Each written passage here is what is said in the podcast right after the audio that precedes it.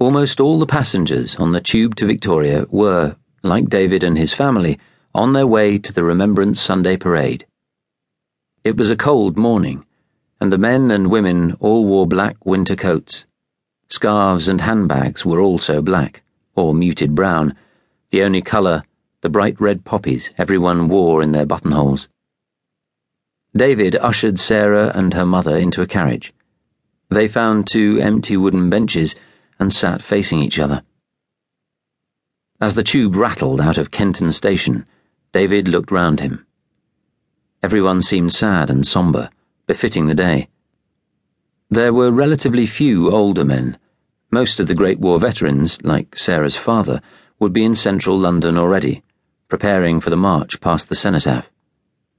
David was himself a veteran of the Second War, the brief 1939 40 conflict that people called the Dunkirk Campaign or the Jews' War, according to political taste. But David, who had served in Norway, and the other survivors of that defeated, humiliated army, whose retreat from Europe had been followed so quickly by Britain's surrender, did not have a place at the Remembrance Day ceremonies. Nor did the British soldiers who had died in the endless conflicts in India and now Africa that had begun since the 1940 peace treaty. Remembrance Day now had a political overtone.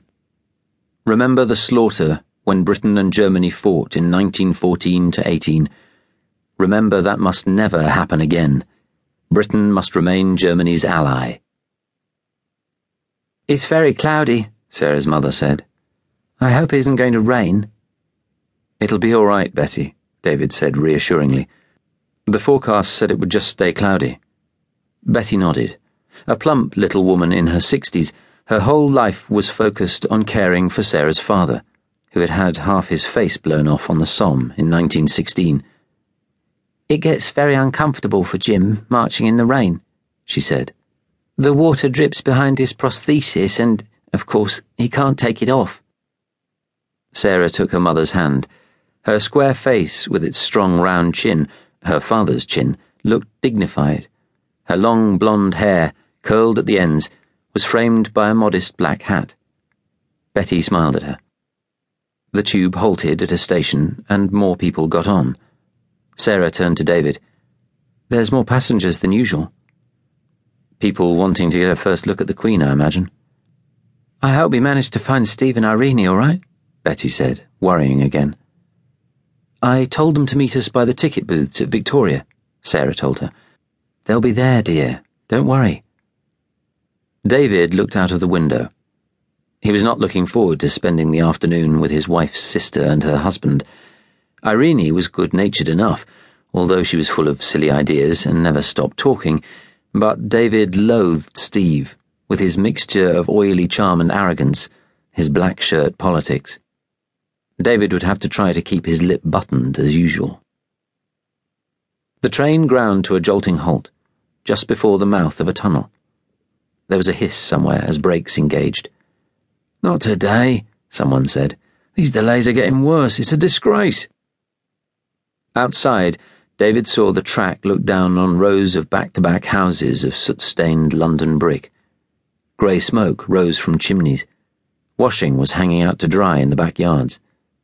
The streets were empty. A grocer's window, just below them, had a prominent sign in the window Food stamps taken here. There was a sudden jolt, and the train moved into the tunnel, only to judder to a halt again a few moments later. David saw his own face reflected back from the dark window, his head framed by his bulky dark coat with its wide lapels. A bowler hat hid his short black hair, a few unruly curls just visible.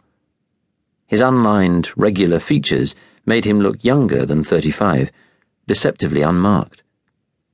He suddenly recalled a childhood memory his mother's constant refrain to women visitors. Isn't he a good looking boy? Couldn't you just eat him?